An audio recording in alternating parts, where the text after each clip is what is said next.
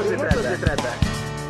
Posgrados, seminarios, especialidades, proyectos, cursos. La actividad de las unidades académicas con nuestro invitado. De eso se trata. Y bueno, pues ya está con nosotros Frank Loveland. Ya está Frank Loveland conectado.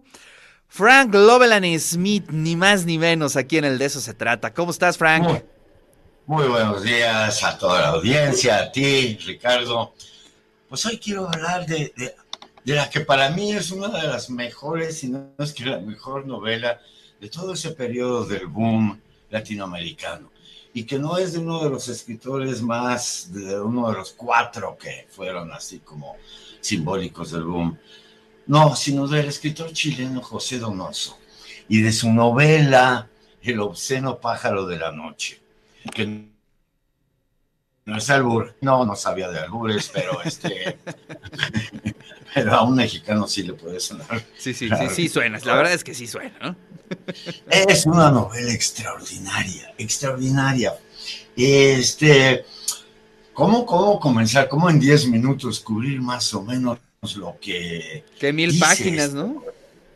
¿Ah? Como mil Sí. páginas en 10 minutos. Es larguísima, es cara. Yo estuve viendo ahorita también precios, pero hay versiones en Kindle electrónicas a 100 pesos, 150, ¿no? Entonces vale la pena.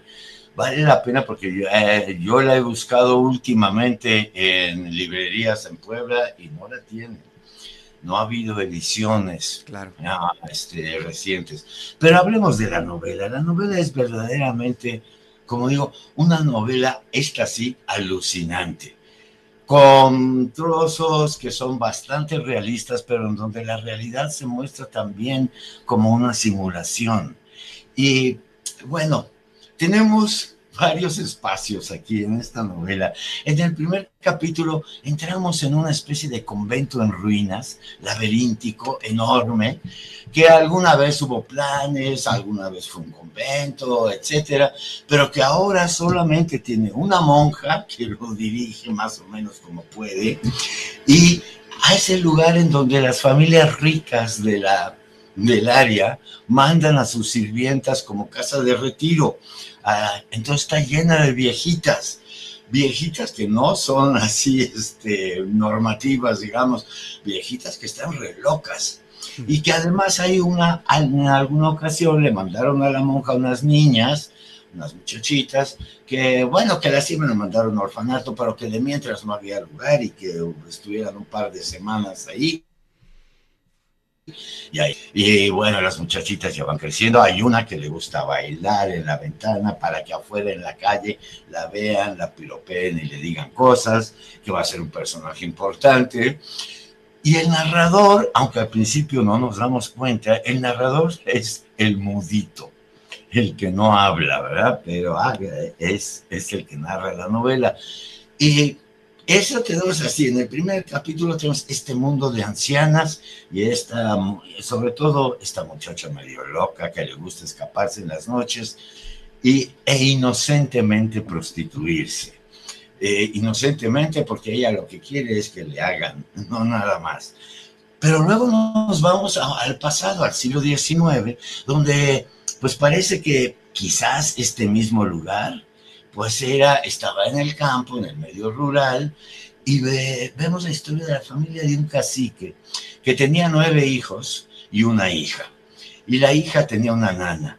Y en la cultura popular, la nana tiene fama de bruja. Y por consiguiente también se habla de que la hija es una bruja pero para la familia la hija es maravillosa, espléndida, la única mujercita de la familia y es linda. Y bueno, no voy a contar este, lo que sucede, pero un día parece que andan persiguiendo a la bruja. Y el cacique llega a su casa a buscar a su hija, abre la puerta, ve lo que está pasando y extiende su poncho. Nunca vamos a saber realmente qué pasó pero de ahí van a derivar dos historias, que vio a su hija quizás convirtiéndose otra vez en humana, de bruja humana, o vio otra cosa. El caso es que uh, la manda a un convento, construye el convento para ella, que podemos pensar que se trata de este, del primer capítulo.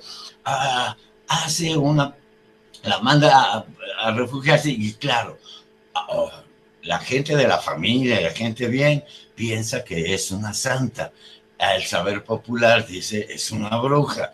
Este, hay un momento en la novela en que el narrador nos dice, bueno, claro que ni era bruja ni era santa, porque ni las brujas ni las santas existen. Seguramente pues su aventurita con algún peón, etcétera, y quién sabe. El caso es que está preñada, tiene un hijo y el hijo es monstruoso. Y el cacique decide que va a construir un mundo de monstruos para que se sienta normal el hijo. Toda esa parte es alucinante y ahí hay un narrador que es el mudito, pero antes de ser el mudito, una especie de aspirante escritor que acepta como trabajo. Y la historia que cuenta de la, de la casa de los monstruos es absolutamente alucinante. Y hay una parte en la que entendemos que el, el, escritor es llevado a un hospital en donde va, de ahí va a salir ya como el mudito. Es una parte totalmente alucinante, totalmente delirante. El propio Donoso decía que quería reproducir delirios que medio recordaba de algún golpe que tuvo, ver, ¿no? Y en esa parte bueno, le van quitando al narrador el 10%, otro 10%, lo usan como, como este vivero de partes para seres humanos, porque tiene la virtud de que si le cortan la mano le vuelve a crecer. Entonces ah, lo tienen ahí en el hospital. No ha de alucinar cuando estás grave en un hospital y no sabes bien, bien qué pasa. Y bueno, de ahí sale ya el mudito eh, la novela va cerrándose sobre sí misma. Yo digo que es, eh, no es una novela fácil de leer, pero no te pierde, no te pierde, porque se vuelve evidente que también el escritor tiene la intención de que tú decidas realmente por dónde andan las verdades, quizás por ningún lado. Este, el caso es que al final las viejitas son extraordinarias. Una de ellas, este, cuando la niña parece que está preñada, la que sale afuera, pues como ellas piensan que nunca ha salido, pues es una santa y va a tener a un Mesías o algo parecido y la cuidan y, y finalmente a una de las viejitas la hace de su bebé, porque finalmente parece que nunca nace nadie de esta muchacha que no era una un verdadero embarazo, pero una de las viejitas hace, la hace de bebé. Y bueno, yo nomás les recomiendo la escena en la que la bebita, que es una viejita de 80 años, chaparrita, casi enana, le cambian el pañal, la, la, muchachita la ve como su hijita y la trata como bebé. No, son, son escenas grotescas, pero alucinantes, alucinantes. Y a la vez vemos también una crítica también oblicua a la historia de Chile, a cómo ese lugar que alguna vez fue rural y casa de monstruos, pues ahora es una especie de, convento abandonado, este, donde este mundo de las viejas de veras es, pues como digo, alucinante, alucinante. A las personalidades, sus cachivaches, las cosas que Bueno, no, este, sanitarias ensangrentadas guardan de recuerdos, este, y hacia el final de la novela les regalan juegos. Y bueno, les encantan los juegos, empiezan a jugar carreras, a hacer apuestas, estas ancianas ya medio locas.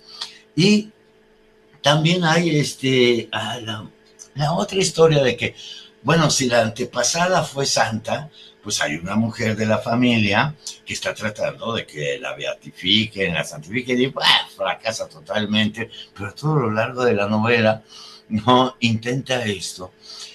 Y al final vemos cómo la novela se va cerrando sobre sí misma.